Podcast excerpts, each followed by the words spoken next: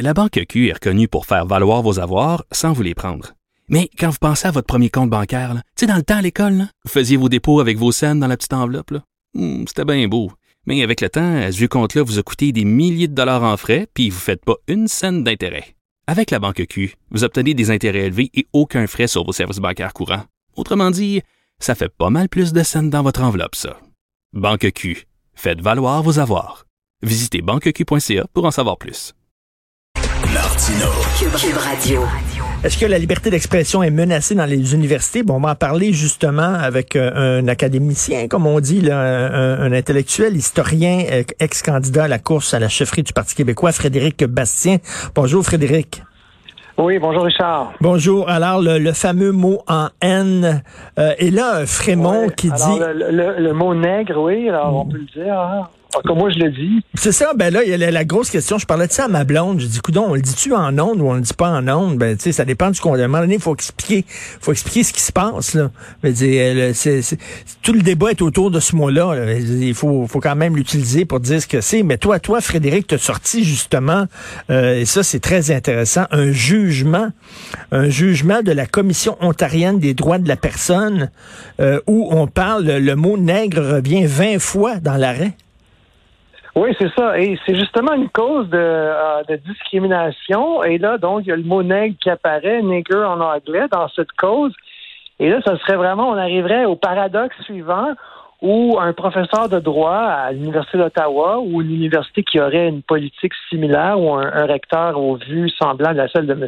Frémont ne pourrait plus expliquer cette cause-là de discrimination raciale euh, contre un noir euh, et, et où le mot justement revient est mentionné dans le jugement parce que c'est de ça exactement de ça dont il s'agissait, c'est-à-dire de discrimination euh, raciale contre quelqu'un, en tout cas alléguée à tout le moins au départ. Et donc euh, tout ça pour dire que on- ça montre à quel point on est rendu complètement dans l'absurde. C'est vraiment un nouveau. euh, on atteint des niveaux d'absurdité là, absolument. euh, Ben oui. absolument euh, sans précédent parce que c'est dans, dans le cas précis de euh, il y, a, il y a deux choses dans, dans tout ce débat-là.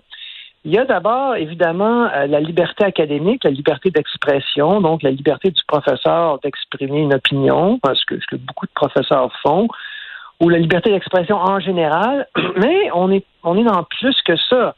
On est, là maintenant, c'est qu'on remet en cause la transmission du savoir et de la connaissance, qui, qui est la mission fondamentale de l'université, qui a toujours été ça.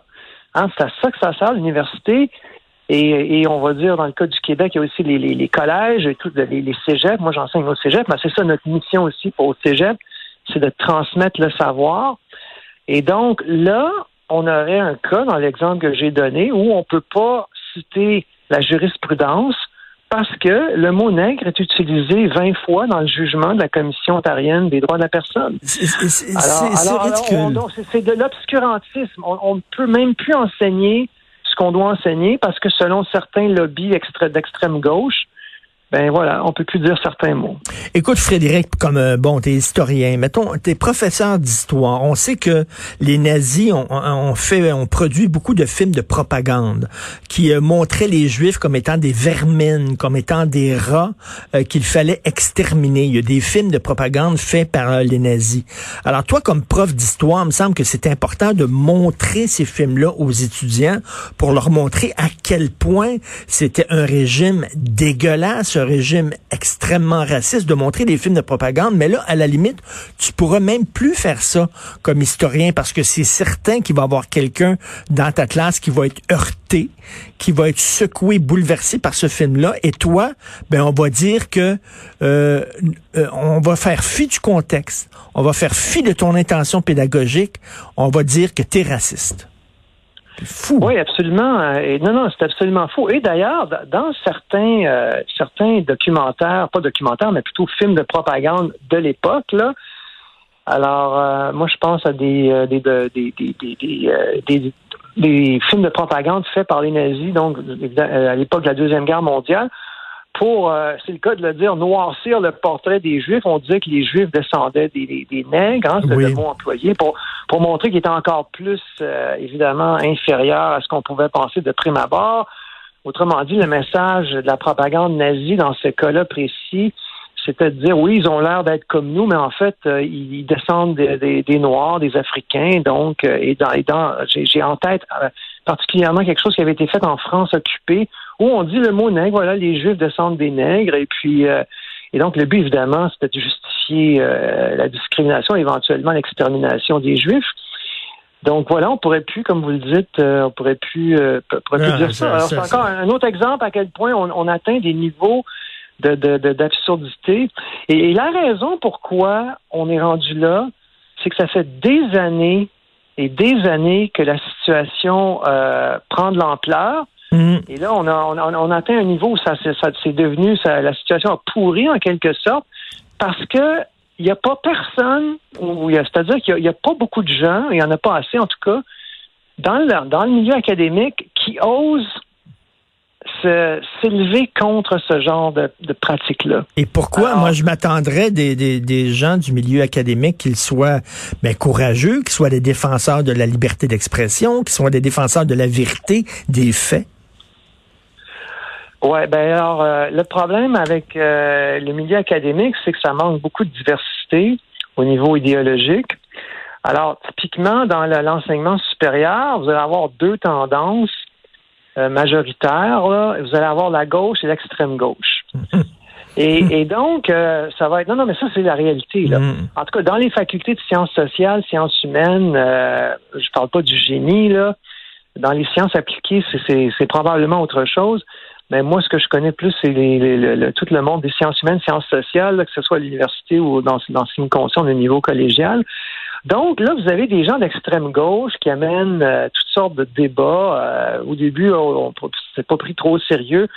Bon, ben voilà, euh, les, les micro-agressions, ça prend ce qu'on appelle en anglais des safe space, le droit de pas être offensé, etc. C'est ridicule. Et comme, ouais, voilà, et comme ça vient de l'extrême gauche, ben là, les gens, les, ceux qui sont pas d'extrême gauche, eux, ils sont à gauche. En, du, du moins, il y en a pas beaucoup qui sont pas ni de gauche ni d'extrême gauche. Il y en a quelques-uns, mais très peu. Alors là, ceux de gauche n'osent pas contredire ceux d'extrême gauche. Et là, parce qu'ils disent, ouais, ben, l'intention est bonne. Évidemment, c'est peut-être un peu exagéré, mais hmm. l'intention est louable. Et donc, comme l'intention est louable, on fera rien, on dit rien, on s'occupe, on fait nos petites affaires. Alors, et là, tout d'un coup, ben là, pas tout d'un coup, mais lentement, mais sûrement, ça prend de l'ampleur. Et là, euh, euh, il y en a qui finissent par se réveiller, mais encore là, pas tous et il se dit, ben là, ça n'a plus de bon sens, on peut plus rien dire, n'importe qui peut être accusé de n'importe quoi, et ça donne lieu à, voilà, ça donne lieu à une espèce de règne de la terreur intellectuelle, si on peut dire, où là, tout le monde peut être accusé de n'importe quoi. Mais le premier responsable, c'est quand même bien le recteur, là, parce que quand tu sens que ton recteur te protège, peut-être qu'effectivement tu dénonces ce genre de choses-là, mais quand tu dis le recteur lui-même euh, euh, plie les genoux devant les lobbies, devant le militantisme d'extrême gauche, c'est au recteur à défendre ses professeurs, bon Dieu.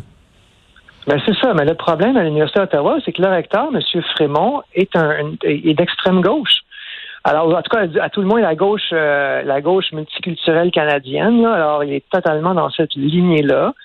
C'est ce qu'il mettait de l'avant quand il était à la tête de la Commission québécoise des droits de la personne. On dit que critiquer, il fallait pas critiquer les religions. le fameux projet de loi qu'on avait dénoncé, liberticide, là, la Commission des droits de la personne euh, québécoise avait poussé derrière ça. Finalement, c'était, c'était mort au feuilleton. Alors, alors donc, c'est ça, c'est un bon exemple de quelqu'un qui est dans cette mouvance-là idéologique et donc qui ne défend pas, euh, ne joue pas son rôle de recteur, mais joue son rôle d'idéologue. Et là, au lieu de défendre le prof, ben, il se couche.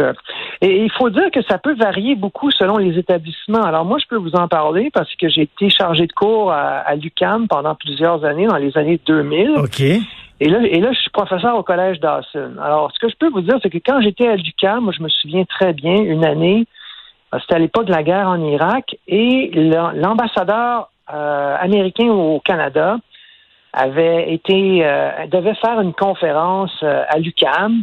Et là, évidemment, il y avait plusieurs excités d'extrême gauche qui avaient dit ben non, l'ambassadeur américain au Canada n'a pas le droit de parler à l'UCAM. C'est interdit pour lui.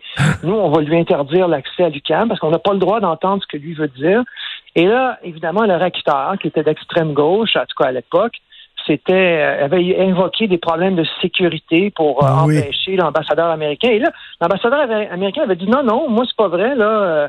il n'y a pas de problème de sécurité. Là. Moi, mes services de sécurité m'assurent que ça va être correct. Moi, je vais en avoir de la sécurité. Mais malheureusement, Lucam s'était couché. Il y avait un incident semblable aussi à Concordia il y avait euh, Benjamin Netanyahu qui n'était plus premier ministre d'Israël. Hein. Il a été premier ministre, il a perdu, puis après ça, il est revenu. Alors, on était dans l'entre-deux, là, euh, avant qu'il redevienne premier ministre. Et il devait faire une conférence à Concordia. Et là, il y avait, il n'était pas question de laisser euh, un juif parler à Concordia, un ancien premier ministre d'Israël. Et donc, euh, il avait été empêché de parler, même si lui avait essayé de se rendre sur place. Il avait, il avait plus manqué de pas de fond autour de la tête. Mais moi, ce que je peux vous dire, c'est qu'au collège Dawson, par contre, euh, la, direction, elle, défend euh, le droit à la liberté académique des enseignants. Donc, donc ça, ça peut varier d'une institution à l'autre, c'est ce que je veux dire. Mais, mais, mais comment on peut s'assurer que la liberté d'expression euh, soit protégé dans les universités? Est-ce qu'il y aurait, je sais pas, un projet de loi qu'on pourrait adopter? Comment on peut s'assurer? Parce que ça a l'air, là, il faut pas seulement s'en remettre à la bonne volonté des recteurs, parce qu'on le voit, là, ça, ça fonctionne pas à Ottawa, donc on fait quoi? Oui, c'est ça. Alors, ce qui, est, ce qui est particulier dans le cas d'Ottawa, c'est qu'il y a deux ans, le premier ministre d'Ontario, Doug Ford, a demandé aux universités de soumettre une politique de respect de la liberté académique, la liberté d'expression dans les universités. Alors là, il faudrait voir où est-ce que ça en est, disons, la mise en œuvre de, de, de, ce, ce, projet, de, cette politique du gouvernement ontarien de M. Ford.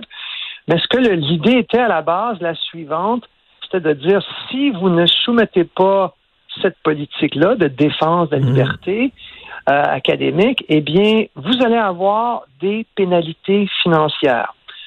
Alors, de deux choses l'une, en ce moment, si on regarde ce qui se passe à Ottawa, soit que la politique n'a pas été effectivement mise en œuvre et qu'elle n'est pas terminée, le processus peut-être, je ne sais pas si il y a eu des consultations par la suite, je ne sais pas où ça en est, mais le M. Ford avait énoncé cette volonté d'aller dans ce sens-là.